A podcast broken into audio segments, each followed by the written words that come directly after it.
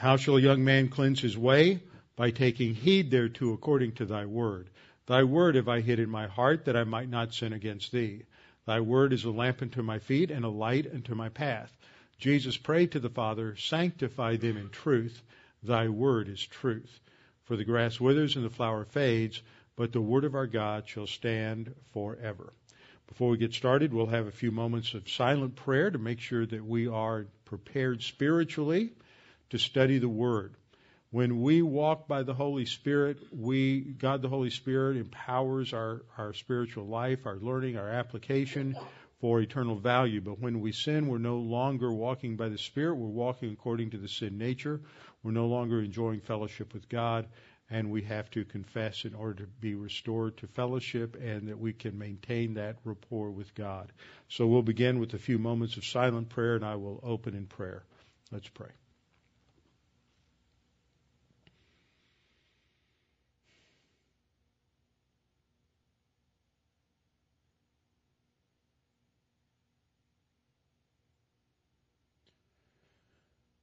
Father, we're so very grateful for all your many blessings and all the ways in which you provide for us. And Father, we know that we live in a time today when we see not only in this international arena with the war between Islam and the West that is continuing and intensifying, that there is a hostility to Christians, and many of our uh, Christian brothers and sisters who live in Muslim countries are being persecuted, and many have been run out and are facing very serious situations where they have lost all of their possessions. In many cases, they have lost the lives of loved ones. And Father, we pray for them and pray for their sustenance and pray that this will be a time when they can apply your word and trust you and grow spiritually. But we see the increase in opposition to biblical Christianity developing more and more in Western Europe and in the United States. Uh, this is because they have rejected at a foundational metaphysical level the fact that you are the creator God of the universe and as such are the one who has defined the nature of reality. And so as they suppress the truth in unrighteousness, they are attempting to replace truth with error, worshiping the creature rather than the creator. And for those of us who do not go along with that, we become the enemy we will become more and more identified as the source of evil, the source of resistance. Uh, we will be identified with Christ, who they think of as evil, and Christianity as the promotion of evil doctrine, as we've studied in Matthew chapter 10. Father, as we study in, in 1 Peter, we see the reality of uh, adversity, opposition, suffering, persecution among believers in the early church. And we pray that we might learn from this series in 1 Peter uh, what we need to do to prepare ourselves spiritually for whatever may come, whether it's at a macro level or a micro level, where we're just facing and dealing with the opposition of the world around us and Satan's cosmic system, or whether it's a more overt opposition. The principles are still the same in terms of applying these spiritual skills to every issue in life. And we pray that you would guide and direct our thinking in Christ's name, amen. All right, open your Bibles with me to 1 Peter. 1 Peter, major theme in 1 Peter is living in light of eternity. This is expressed so many different ways by Peter, such a spread of vocabulary. Words like hope, inheritance, uh, judgment, focusing on future judgment. Uh, all of these ideas and, and, many others relate to uh, relate to this whole issue that we see in terms of of living today in light of where God is taking us as church age believers. We are in boot camp.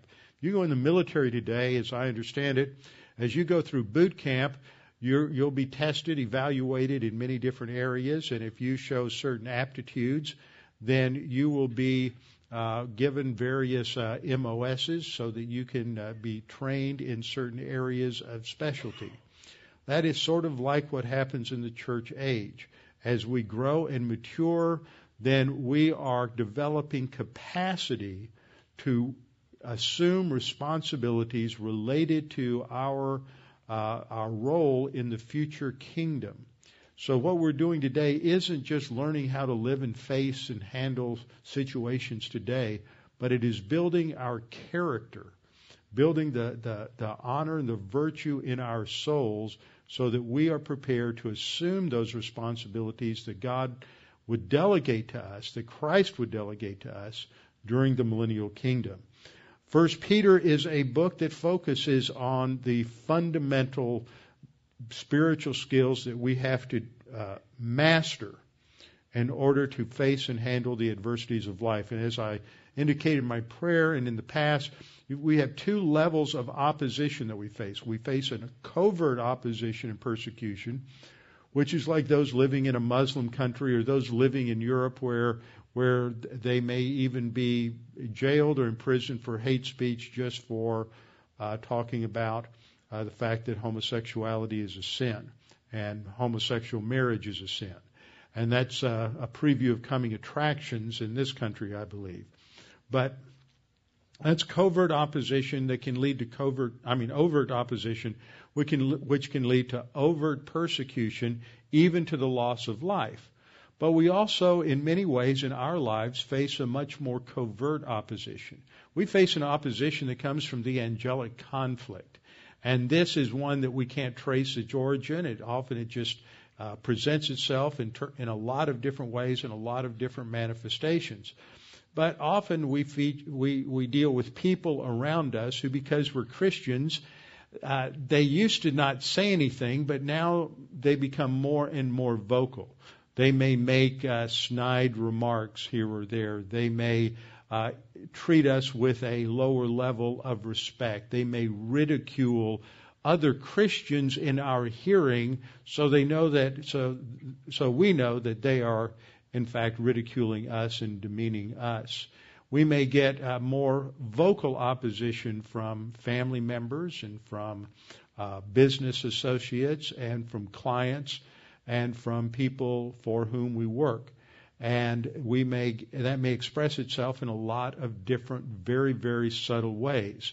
The way we handle it is fundamentally based upon grace. This is why there is an important thread all th- through uh, First Peter dealing with the grace of God, because that is a foundational skill. If you don't learn grace orientation and humility, then all of the other spiritual skills can't fully develop because they're all grounded on humility and grace, eh, which is part of grace orientation.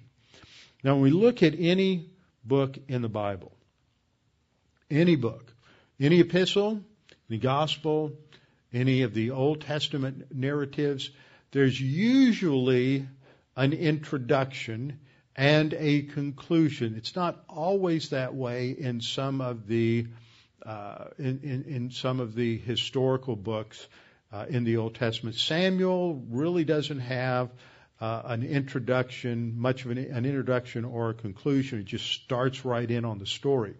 But most books have an introduction and a conclusion, and in introduction and conclusions, where you look, to get a clue as to what the writer is going to be emphasizing, what he is talking about. So, uh, when we look at an epistle, though, we usually find at the very beginning a salutation. This is just the opening statement, which indicates the the writer of the epistle, gives us some uh, some orientation to his position or his authority as to why he is writing. In this case, Peter identifies himself as an apostle of Jesus Christ, and the salutation also expresses the uh, destination of the epistle. And he is writing to the resident aliens, as I would like to translate that term, of the diaspora, the Jews that are scattered throughout uh, Pontus, Galatia, Cappadocia, Asia, and Bithynia, which is the area of north and western modern modern Turkey. And that's, that's the, he identifies those who are uh, selected ones or singled out ones. We'll have to deal with that term elect according to the foreknowledge of God. And this always raises the specter of how we understand election and foreknowledge, Calvinism, all of these things. And it's very interesting. I've been doing some more study on that term, both in terms of uh, eclecto, eclecta, eclectas, which is the word for elect, as well as prognosis, which is the word for foreknowledge. Notice as you look at verse 2 that you have a Trinitarian statement there based on three, in three different prepositional clauses. We'll have to look at those prepositions to identify their significance and meaning. We're elect according, and all three of those relate to that word elect. Elect according to the foreknowledge of God the Father. Elect by the sanctification of the Holy Spirit. Elect for the purpose of obedience and the sprinkling of the blood of Jesus Christ. So all three of those statements relate to elect. We'll have to look at that. And then he says, grace to you and peace be multiplied. This is the first use of the word grace, which is used 12 times. It's not always translated grace. It should be. Uh, it should be. Uh, it's used 12 times in this epistle, which tells us that this is a significant theme in this epistle. Now, we come to the closing comments, and that's in chapter 5, verses 12 through 14. There he says that it's by Silvanus, that's the Latin name of Silas, who was Paul's traveling companion and was in jail with him in, in Philippi.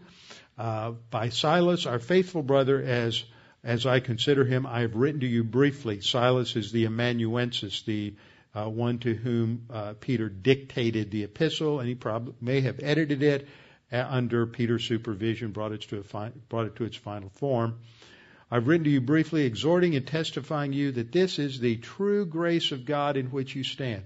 I think that is the key term that is important for understanding this this epistle.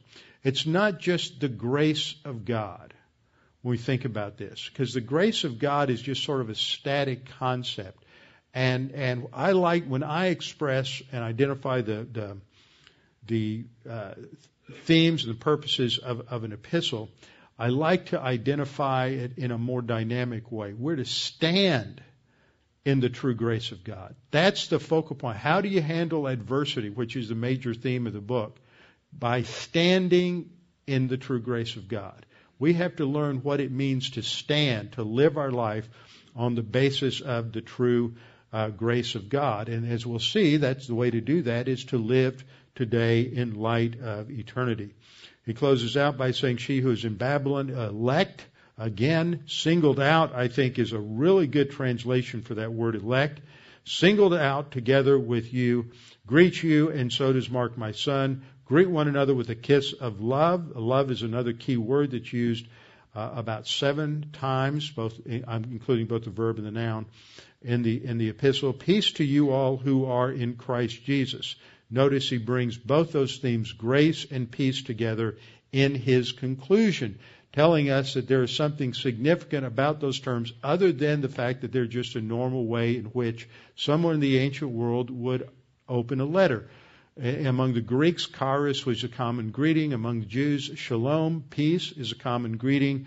But the writers of Scripture use these terms in a much more pregnant way. They are using them with a theological nuance. They are talking about something much more than just using them in the everyday sense of, of grace and peace. We have our introduction at the beginning of the epistle, and this begins in verse 3 and goes through verse 12. Uh, that's the introduction, and the introduction emphasizes uh, standing in the grace of God so that we can rejoice in the midst of present fiery trial because our love for God enables us to focus on the glories to come. Had to reduce the font size a little bit to get all of that in there. But I think that captures the essence of what is said in these um, in these verses, in these ten verses. Standing in grace means we can rejoice in the midst of the present fiery trial. Now that term comes up later on in the book, but he mentions uh, these trials and tests uh, here in the first part of this uh, uh of the introduction. Standing in grace means we can rejoice, have real joy. Now, one question that you ought to ask yourself is when you face adversity in, in life, large or small, I think the small ones are can always accumulate to where you don't have the charge of one mosquito. It's usually a whole uh, mess of them that are just bothering you, and then you just go nuts. But how we handle adversity is a real sign of our spiritual growth and spiritual maturity at times, and certainly whether or not we are walking by the Spirit. We can get out of fellowship, and then you never know what'll happen. But that is a sign of, of a distinction for Christians, not only our love for one another, but how we handle a- adversity. Standing in God's grace. And this is a real sign that, there, and that's what Peter argues here, is how we handle adversity is a testimony to the grace of God in our life and is part of our testimony. And I would say, looking at what what uh, Peter says when we get to 1 Peter 3:15 that we need to be ready to give an answer to those who ask us why we have this hope. That's what it's based on because we live differently. We handle adversity and suffering in a much different way than other people around us.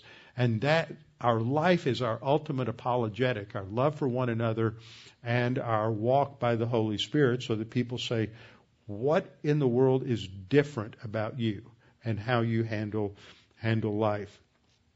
So as we look at this, there's uh, uh, three through 3 through 12 is basically the paragraph, and a paragraph p- pulls together usually several sentences all related to the same topic. And this is the topic, is how we can have joy in the midst of suffering. The first sentence goes from verse 3 down to verse 5. It is a statement of praise. When we see the word blessed be God, we're not blessing God. Creatures can't bless God, but the word bless often has the nuance of praise.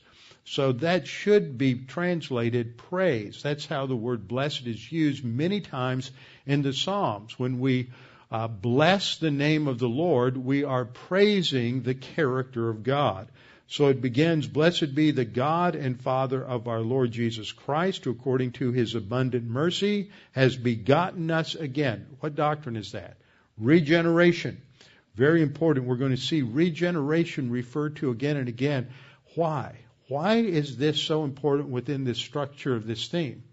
It's because in regeneration we get a new life. We have a new nature. There is a fundamental change that takes place that should manifest itself in how we live differently from others. And of course it can only do that when we grow spiritually. So, because God the Father has begotten us again, to what? To a living hope. A living hope. That ties it to resurrection uh, which comes up here in this verse and numerous times throughout the epistle. A living hope. Hope is a confident expectation, a certain expectation. It always focuses us on the future. So it brings in that spiritual skill of uh, living life in light of eternity, our personal sense of our eternal destiny. Understanding what the end game is so that the end game motivates us. And this, of course, is a very important factor for Peter because Peter has seen the end game on the Mount of Transfiguration when he went up on, on that mountain with uh, the Lord Jesus Christ and when James and John and Moses and uh, Elijah appeared there with, with Jesus and Jesus was shown, was revealed in all of his glory. And, and Peter uh, put his foot in his mouth again and said, "Let's uh, let's build a little hut for Elijah and Moses and Jesus." He just lumped Jesus in with as a prophet like the other two, and immediately God the Father said, "I'm not putting up with this nonsense." That's in the Greek. Peter, this is my beloved Son in whom I'm well pleased. So he shut that down right away. You don't lump the Lord Jesus Christ in with a couple of human beings. And so, but Peter saw the glory of the Lord Jesus Christ. He saw the end game. So that gives him great motivation to handle uh, difficulty. We're born again for this living hope and to an inheritance in verse 4, incorruptible and undefiled that doesn't fade away. So that's our, that's the end game is living for this inheritance. And we're reminded that we're kept by the power of God through faith for salvation. That is going to be an end game term. Salvation, the ultimate conclusion, phase three in uh, uh, the phase three term for salvation. And it's ready to be revealed when? In the last time. So again, we have to look at that term, but it's throwing our focus future. We're living in light of eternity. The key doctrines we see here refer to regeneration, hope, the resurrection of Jesus Christ, inheritance, personal sense of our eternal destiny, and phases of salvation. It emphasizes that the present understanding and application of our future salvation is critical to living out the Christian life today. Then we come to verses 6 and 7, and Peter says, In this you greatly rejoice. In what? In that salvation that's just mentioned back in verse 5. In this salvation you greatly rejoice. So we can have great joy today, wonderful joy, exuberant joy, in the midst of the most difficult situation. He says, though now for a little while, if need be, you've been grieved by various trials. That word for grief indicates real sorrow, heartache, difficulty, sadness. Just because you're a Christian, you're supposed to have joy doesn't mean you're not going to be sad and you're not going to be grieved and you're not going to have heartache. The Lord Jesus Christ suffered, it's the same word is used to describe the Lord Jesus Christ as he looked forward to and anticipated the cross in Gethsemane. He went through emotional turmoil. He didn't act on it, which would have been sin. Same thing that we experience. We can experience grief and heartache and sadness and sorrow, but we can not, we're not going to act on it. We're going to act on the Word of God instead because our ex, uh, experience is defined by the Word of God uh, the word of uh, our experience doesn't define the word of God. So we have to make sure that our um, that our experience or the word of God is more real to us than our experience. He goes on to say that the genuineness, the dokimos in the Greek, of your faith, that's your doctrine, as we'll see. The language all through these two verses is reminiscent of James 1, 2 through 4. So we get a full bore expression of the whole doctrine of, of uh, of suffering. The genuineness of faith, the quality of your faith, being more precious than gold that perishes, though it's tested by fire. That indicates the intensity and perhaps the pain and the suffering that may come with those tests. May be found to praise, honor, and glory at the revelation of Jesus Christ. 1 Peter 1 8 says, Whom having not seen you love. This is uh, the first time we see the verb. It's used four times, and noun's used twice for a total of six times. We haven't, Peter saw him. Thomas saw him, and they loved him. But the difference with us is that none of us have seen him. But we love him. Though now you do not see him, yet believing, that's the key issue, where you rejoice with joy inexpressible and full of glory. Receiving the end of your faith, that's your doctrine. What's the end game? The salvation, phase three, glorification, the salvation of your souls. Key doctrines here relate to our problem solving devices, the spiritual skills, adversity, uh, faith as the content of what we believe, not just the act of believing, uh, testing, the purpose of testing in the Christian life, joy, uh, we'll have to go through an introduction to the 10 uh, spiritual skills and dealing with also with the motivational aspect of our unconditional love for God. Then in verse 10 we read of this salvation. So he's still talking about that same phase 3 salvation. The prophets have inquired and searched carefully, prophesied the grace that would come to you. It's a future orientation, the grace that would come to you. So grace is emphasized there again as something important to us, and the prophets in the Old Testament are looking into that. What's interesting here is that just as the prophets in the Old Testament were carefully looking and investigating, searching the manner of time when the Spirit of Christ would come, we also learn at this same time, verse 12, that the angels desire to look into these things. And so we are living right at the center focus of the whole angelic conflict and all of human history in the church age. So we are, we're in the Super Bowl and of, of spiritual, spirituality in all of human history. And so we have to understand what these uh, dynamics are. And part of what we'll have to investigate in verses 10 through 12 is just exactly why these verses, why is there reference all of a sudden to these Old Testament prophets in the, in the middle of this introduction? at the end of the introduction, we're going to shift gears and go into the uh, first major section. First major section emphasizes standing in grace by girding up the loins of your mind, which basically means to get rid of all the mental distractions that keep us from focusing like a laser on spiritual growth and spiritual maturity. In the ancient world, where they wore very loose clothing and they wore uh, wore robes in order to run a race, they would tie it all up and get it out of the way. So that's the idea of that idiom there is to get rid of all of the distractions. Uh, gird up the loins of your mind and be sober. That doesn't mean not to be drunk. It means to think objectively. So it's get rid of the mental distractions, think objectively, and that is based on living in light of eternity.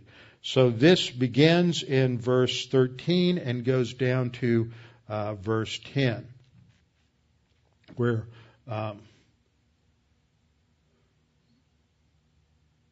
Peter says, verse 13, therefore gird up the loins of your mind, be sober, rest your hope. See, there's the main imperative right there. So the thrust here is to is to rest your hope or have hope. Have hope. Focus your hope by girding up your loins and by being sober. That's the point. So that we fulfill the command by girding up our loins and having an objective way of thinking. But our hope is fixed fully on the grace that is to be brought to us. So we stand in grace and that, that is wrapped up with thinking, not emotion, not experience. So that, that first command that we see there has to do with um, resting our hope on the future by girding up our loins and uh, being objective in our thinking. Then the next command uh, comes down in verse 15. We're to be holy in all of our conduct. And so that's the second way in which we are going to be able to stand by stand in grace is to have a transformed character and a transformed life. We live as a set apart or distinct people. Holy doesn't mean live a morally pure and perfect life. You can't do it and I can't do it. Holy doesn't ever refer to moral perfection. It refers to being set apart to the service of God, and as such, it means conforming to His righteousness, and we do that experientially. Uh, holy, the word holy in the Old Testament, Kadash, also referred to those who were set apart to the service of Baal and the Ashtaroth in terms of being temple prostitutes. They were set apart to the service of their God, but that didn't have anything to do with morality, did it? So don't confuse holiness with morality. Morality may it may be moral, but it's more than that. It's not a, a synonym. It indicates being set apart to the service of God in all of our conduct, which of course excludes immorality. Then the third thing he says is to conduct yourself in fear. Fear of the Lord is the beginning of wisdom. The fear of the Lord is the beginning of knowledge. That's why this is here. Notice what he says in verse uh, verse 17, conduct yourselves throughout the time of your stay here in fear.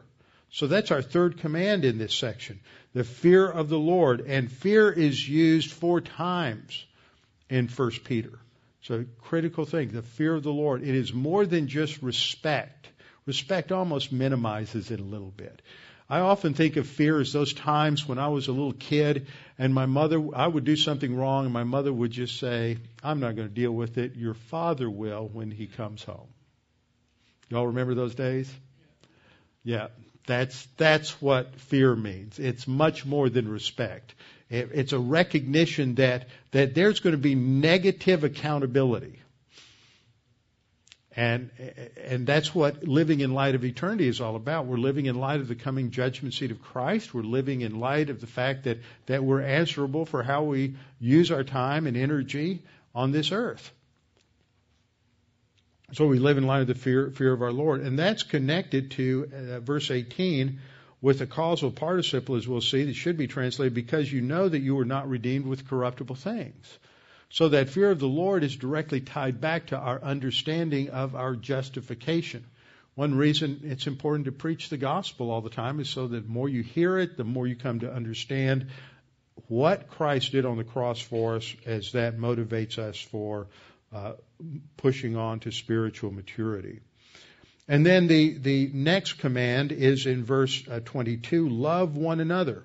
Since you've purified your souls by obeying the truth through the Spirit, that is related to both confession and of sin and cleansing, but also continuing to walk by the Spirit. Since you have purified your souls by obeying the truth through the Spirit, in sincere love of the brethren, love one another fervently with a pure heart. Indicates being in fellowship there. The idea of purity is the idea of being cleansed. Because you have been born again. There we go back to that concept of regeneration introduced back in the introduction. See how these threads go together. And then the fifth command comes in verse 2 of chapter 2. And I memorized this verse when I was a little kid, but I never really understood the force of this verse is in that imperative for desire. We are to desire the sincere or the pure milk of the world like a newborn baby. I think when we take that word like, that comparative, and throw it at the beginning, it, it diminishes the force of the imperative. The command there is to hunger and thirst for the Word of God, to desire it, to demand it, to crave it like a newborn baby screams demanding to be fed. And when that baby isn't fed, like any of us, when we go on a fast, after a while it loses its appetite and eventually it'll starve to death. And I think that's the case of a lot of modern evangelicals is they haven't been fed anything from the Word of God in so long, they're on a spiritual fast and before long they're just going to starve to death. So that's our uh, fourth command and uh, our fifth command is to desire the milk of the word that you may grow by it. And the rest of that section, going from verse, uh, chapter two, verse one, down through verse ten, relates on uh, this whole concept of spiritual growth. Uh, the principles laid down in verses two and three, and and notice it says, "If indeed you have tasted." That the Lord is, it's translated gracious, but it's not a, a charis there. It's a word that has to do with mercy, but it does bring in the idea of grace, of grace orientation. So we uh, are to uh, grow on the basis of the Word of God, and we have uh, this illustration like living stones being built up as a spiritual house in verse 5, and that is a depiction of spiritual growth. You also, as living stones, are being built up as spiritual house, a holy priesthood, to offer up spiritual sacrifices acceptable to God through Jesus Christ. What does that remind you of? Romans 12:2, that our 12:1, that we are to uh, dedicate ourselves and, and, live our lives as, as spiritual sacrifices. I beseech you, therefore, brethren, by the mercies of God, that you present your bodies a living sacrifice, wholly acceptable to God. So this is clearly talking about spiritual growth and spiritual maturity and our life as a spiritual sacrifice. And if your life isn't a spiritual sacrifice, then you're not growing anywhere. Because that's what it is. Every time you make a decision to come to Bible class, you've given up doing something else. And now you may say, well, I really don't want to do something else. I'd much rather be in Bible class. It doesn't hurt. Some people get the idea that sacrifice means pain and heartache that you've really suffered to give something up. But that's not the nuance of the word at all. But you have done one thing positive instead of doing something else. And that is a sacrifice. It's giving up something that a lot of people would perhaps want to do so that you can pursue spiritual growth and spiritual maturity. So this section from uh, verse 4 down through verse 10 focuses on on this, uh, this, this spiritual edifice that's built upon the stone which the builders rejected. And incidentally, uh, that whole uh, quotation coming out of Psalm 118:22 was used by the Lord Jesus Christ and quoted by him in Matthew 21:42, and that's where Peter understood the application and the interpretation of that particular verse. That brings us then uh, to the next section, the next major section, which is which focuses on standing in grace, which means humble obedience to even unjust authorities. The prime example that's given is the Lord Jesus Christ. This is in chapter 2, verses 11 to 312. This is a hard section for a lot of people. I think there's one section and it's really hard on wives. But it's a tough section. I think if we're going to put this in context, Peter is talking to a group of Jewish believers who are facing opposition and persecution. Now, a lot of people want to put this within the Neronian persecution. And that's possible, but that wasn't necessarily an empire wide persecution. I think instead what we have here, this is written to Jewish background believers who are trusting in Jesus as Messiah in the midst of a Jewish community that is rejecting Jesus as Messiah. And because of that, they are involved in relationships, in work relationships, in family relationships, in community relationships, authority relationships, where they are under opposition. And what Peter is saying is that they need to live their life to the glory of God, do everything that they do to the glory of God, not be in opposition or hostile to the authorities over them that may be mistreating them because those authorities are not believers and they are believers, and that they are to exemplify the, the humility of Jesus Christ who learned obedience by the things that he suffered and that he was completely submissive to unjust authorities as he was taken to the cross. And this is the focal point in this particular section. So, when we get to this section, we see that standing in grace means humble obedience to even unjust authorities. And that runs just counter to everything that's part of us. I think part of the arrogance of our sin nature is when we're treated unjustly, we want to react. We want to stand up for ourselves. We want to say, you're wrong, I'm right, and I'm out of here. But that is just the opposite of what's being emphasized here. In 1 Peter 2:11, Peter says, "I beg you as sojourners and pilgrims, two terms that are distinctly used of the Jewish community. Abstain from fleshly lusts which war against the soul." So first of all, don't live on the basis of your sin nature. Your your lust for uh, recognition, your lust for approval, your, your lust for uh, power and authority. Uh, don't don't yield to those; they war against the soul. Instead, he says, have your conduct honorable among the Gentiles. And Gentiles doesn't mean unbelievers. Gentiles never a synonym for unbelievers. It means Gentiles means non-Jews, Gentiles. Have your conduct honorable among the Gentiles, that when they speak against you as evildoers, remember what Jesus said to the disciples in Matthew 10? If they call the father of the house Beelzebul, they'll call the children Beelzebul. They'll, if they called me evil, they'll call you evil. And so when the Gentiles speak, uh, uh, speak against you as an evildoer, they may, by your good works, which they observe glorify God in the day of visitation. What's the day of visitation? That's when they stand before the throne of God and they'll be forced to glorify us. See, the, there is justice. It may not be in this life, but it will come.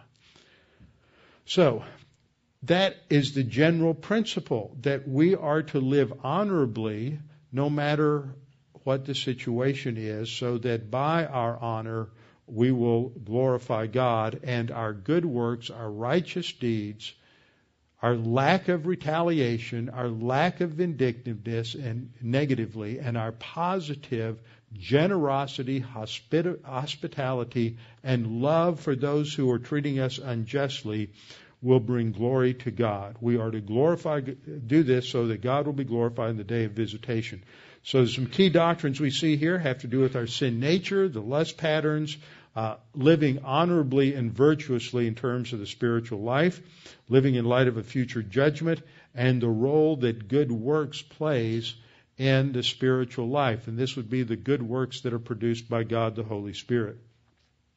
In verse 13 of chapter 2, Peter goes on to say, Submit yourselves to every ordinance of man for the Lord's sake. He didn't say submit yourself to most ordinances. He didn't say submit yourself to the ordinances that you think are just.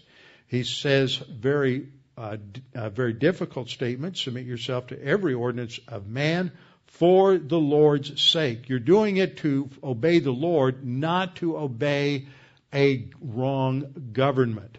So he says, submit to every ordinance of man for the Lord's sake, whether to the king is supreme or to governors or to those who are sent by him for the punishment of evildoers and for the praise of those who do good. For this is the will of God.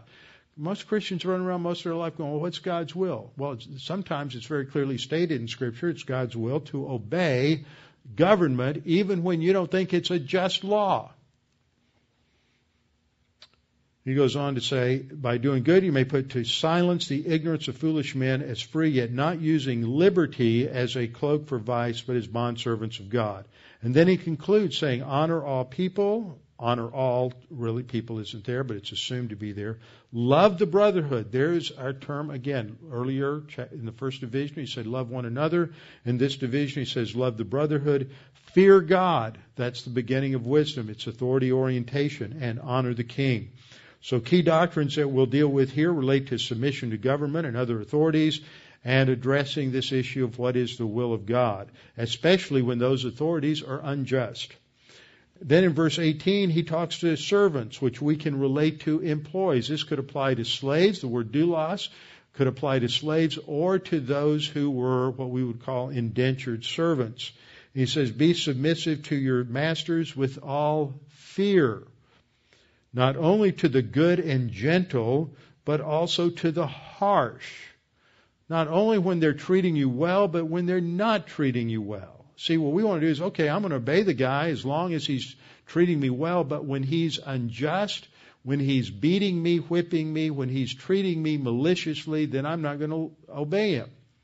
And the Bible says, no, you obey him no matter what, whether he treats you well or harshly.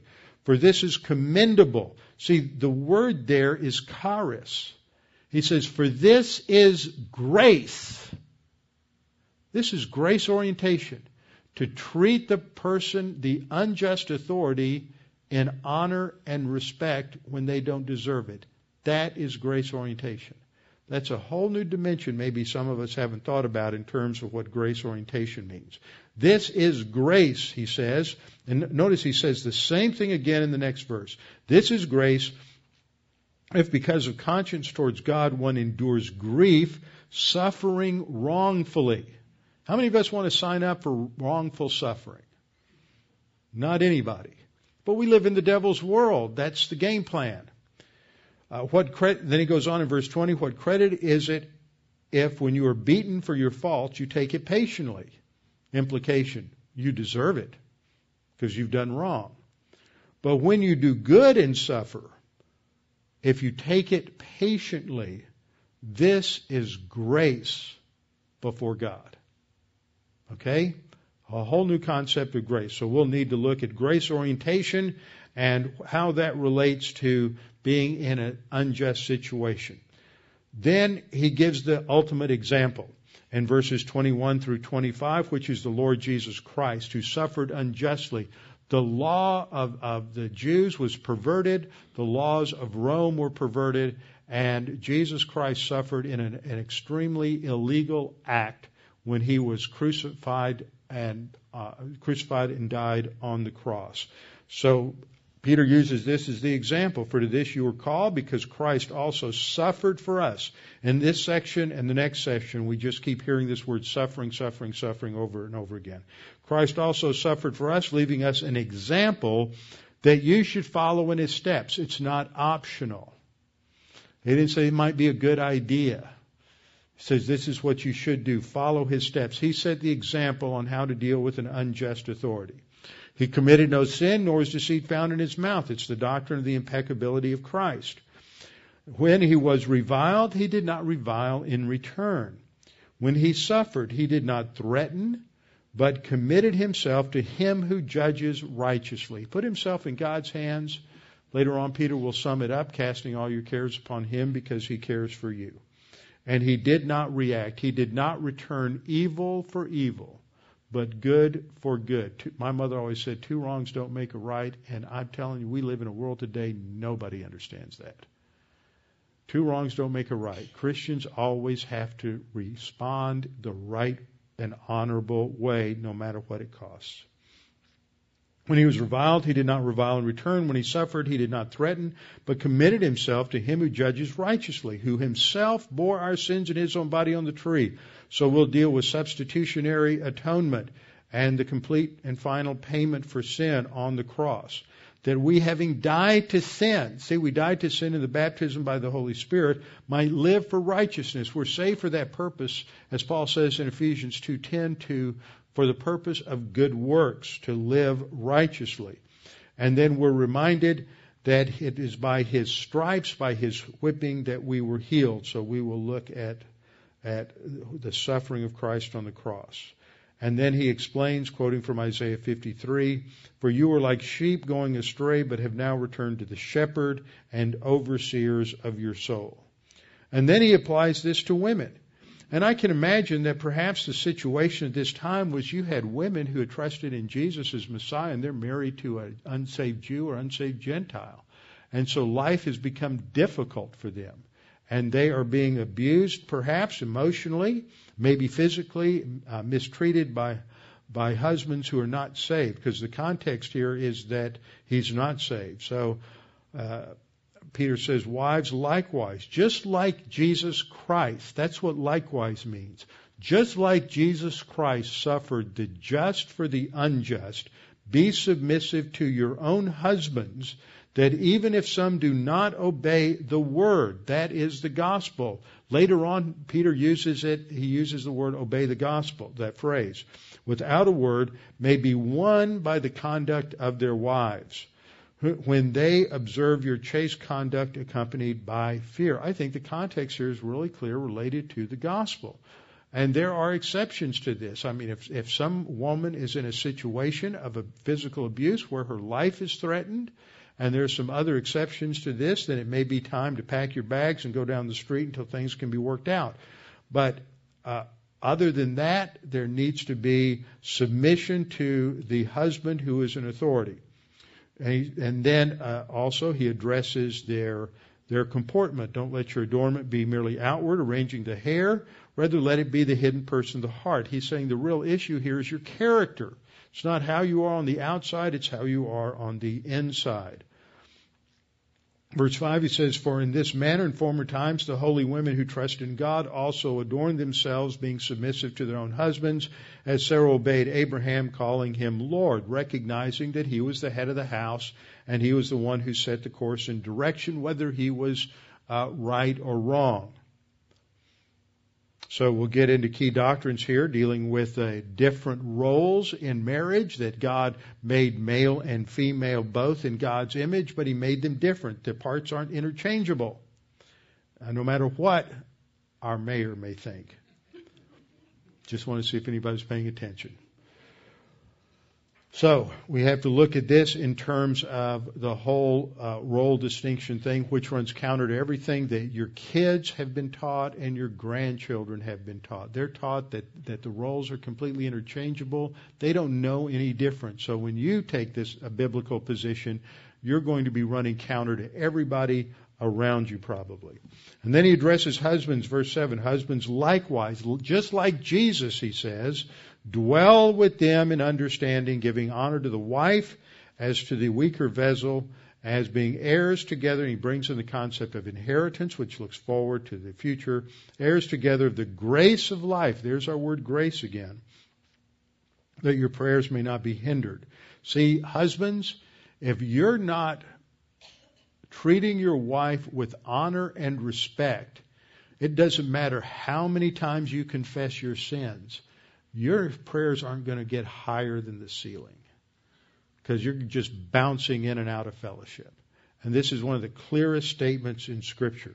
Psalm 66:18 says, "If I regard iniquity in my heart, the Lord will not hear me." And here it says uh, very clearly that your prayers will be hindered if you're not treating your wife with honor.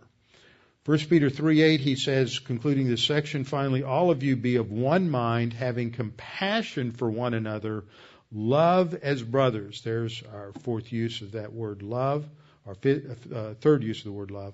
As brothers, be tenderhearted, be courteous, not returning evil for evil or reviling for reviling. Husbands, that means when your wife reviles you, you don't revile back. Wives, that means when your husband does something evil, you don't do evil back.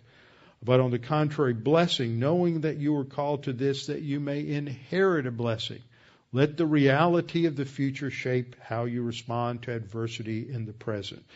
And then Peter quotes from Psalm 34, 12 to 15. It's transitional to shift us from the topic of submission here in the midst of difficult situations to the next topic, which is standing in the great in, in grace means humble obedience. Uh, means standing grace transforms how we face adversity.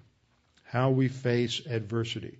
This is uh, the third major division of this uh, this epistle, and it starts off in verse uh, chapter three, verse thirteen. And who is he who will harm you if you become followers of what is good? His whole point here is if you do what is good, you shouldn't suffer harm. But if you do, it's better to suffer harm for doing the right thing than to suffer harm for doing the wrong thing. Because if you suffer harm for doing the wrong thing, you're just getting what you deserve. But if you suffer harm for doing the right thing, then that glorifies God. That's his point. He says in verse 17, it's better if it is the will of God to suffer for doing good than for doing evil.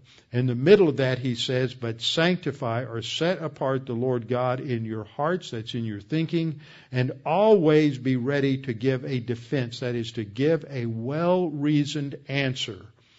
That's apologetics. To think through how you respond to others. It is mandated right here. Always be ready to give a, an apologia, a legal, reasoned answer to everyone who asks you a reason for the hope that is in you, that confident expectation that takes you through the hard times. And do that, give that, give that defense with meekness, that's humility, and fear, fear of the Lord. Having a good conscience that when they defame you as evildoers, those who revile your good conduct in Christ may be ashamed. Now, a lot of times they're not, but they will be. They'll get theirs. Then verse 18 we go on, the example again is Jesus Christ. So easy, to, easy for us to forget that, that we're to respond to opposition the way Jesus did. And so Peter reminds us again, Christ also suffered once for sins, the just for the unjust, just in case you forgot, that he might bring us to God, being put to death in the flesh, but made alive by the Spirit by whom also he went and preached the spirits in prison. We'll get into the whole doctrine of victorious proclamation here as Jesus announced to the demons who were in Tartarus and those that were in the, the abyss that their condemnation was sealed by his uh, payment for sin on the cross. And then he goes on, he talks about, uses an analogy from Noah's Ark, talking about a type of baptism that is related to to uh, Noah's ark, those who were identified with Noah, were the ones who were saved and delivered, and that is a type of our identification with Christ. So we get into several key doctrines here related to suffering again, substitutionary atonement again, putting to death the sin nature, regeneration again, going back to uh, chapter 1, verse 3, and dealing with the uh, baptism of Noah and the victorious proclamation. And then in the first part of chapter 4, he focuses again on Christ's suffering. We're to think like Jesus thought when we face unjust and undeserved suffering. He says, Therefore, since Christ suffered for us in the flesh, arm yourselves also with the same mind. Think like Jesus thinks. For he who has suffered in the flesh has ceased from sin, that he no longer should live the rest of his time in the flesh for the lusts of men, but for the will of God. There should be a transformation in our lives. Once we're saved, we understand grace, that we're going to live differently. We're living for God and not for ourselves. And that's the thrust of those verses. And then verse 7, he focuses on the end game again. But the end of all things is at hand. Therefore, be serious and watchful. Takes us back to the idea of objective, clear thinking. But this is in relation to your prayers. And above all things, have love for one another. Third time, he's emphasized loving one another. For love will cover a multitude of sins. When we love each other, It doesn't matter. Have you ever noticed that? That if if you like a certain person who's in office, if you're a Republican, you have a Republican president, and you hear all the bad things that he does, you just ignore it on the news until they talk about the Democrats. If you're the Democrats, it's the other way around.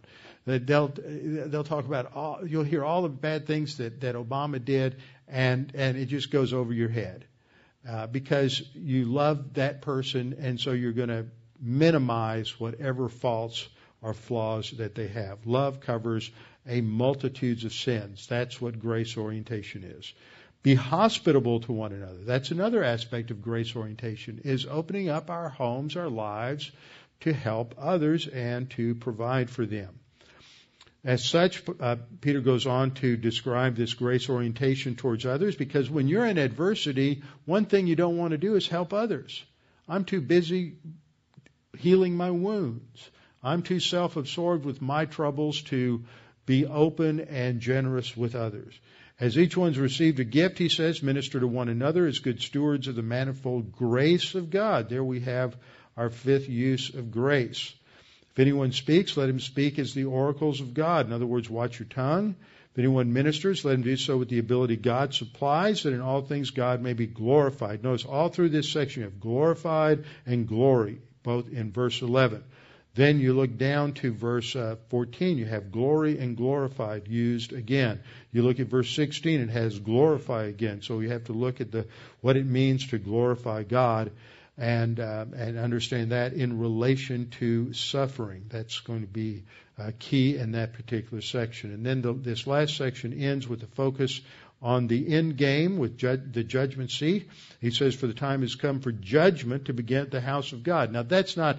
Uh, I, I, I misspoke there. That's talking about, I think, suffering and adversity that God's going to use to purify the local church and individual believers in time. Time has come for judgment to begin at the house of God. He's going to use it to purify uh, Christians and to bring them to maturity. And, if, and then Peter says, if it begins with us first, what will be the end of those who do not obey the gospel of God? Eventually, they will go under discipline. That idea of obeying the gospel of God doesn't mean works. In John 3, 36, John equates obeying the gospel with faith. The gospel is a command. Believe. It's a present active imperative. Believe on the Lord Jesus Christ and you will be saved. So you obey that command. Doesn't mean to obey the law. You always have to look in context. What are you being asked to obey? The command to believe in the Lord Jesus Christ. And so you obey the gospel, which is to believe in Jesus. And then he says in verse 19, therefore let those who suffer according to the will of God commit their souls to him in doing good to a faithful creator, bringing in the doctrine of the creation. Then he shifts to talk about spiritual leadership, about the elders, those who are the spiritually mature leaders in the congregation, the pastors who are among you. He says, I exhort, I who am a fellow elder and a witness to the sufferings of Christ. That phrase tells us that he had to be one of the twelve because he's a witness of the sufferings of Christ and also a partaker of the glory that will be revealed. See, he was there on the Mount of Transfiguration. Shepherd the flock of God, he says, which is among you, serving as overseers, not by compulsion, but willingly, not for dishonest gain, but eagerly, not as being lords over those entrusted to you, but being examples to the flock. Okay, and that brings us down here to um, uh, the end of that last section, and then we come to our uh, conclusion which focuses on the principle of grace again. I would say the key verse in uh, these verses from uh, that should be from 5 1 down to uh, 5 7, or excuse me, 5 5 510. 510 is the key thought. 5 1 to 510 is the conclusion. Uh, but may the God of all grace, who called us to eternal glory by Christ Jesus, after you have suffered a while, perfect, that means to mature, mature, establish, strengthen, and settle you. So then there is the conclusion that, in the conclusion, he says, this is a, uh, the true grace of God in which you stand. So by standing in the grace of God, by understanding grace orientation and humility, we can then develop our personal sense of eternal destiny live today in light of, of eternity, and we can glorify God both here and forever. Next time we'll begin with the opening and start to dig into 1 Peter. Father, thank you for this opportunity to study these things this evening. Help us to develop uh, a focus on the long game, that we are living our life in terms of eternity. Some of us have a decade left, some maybe a little less, some may have two or three or four or five. But we have to learn to live each day in light of the fact that the judgment seat of Christ is coming very close and we need to be prepared. And that means we have to learn your word more than we need to do anything else in life. It needs to be the highest priority that shapes everything that we do for your honor and glory. In Christ's name we pray. Amen.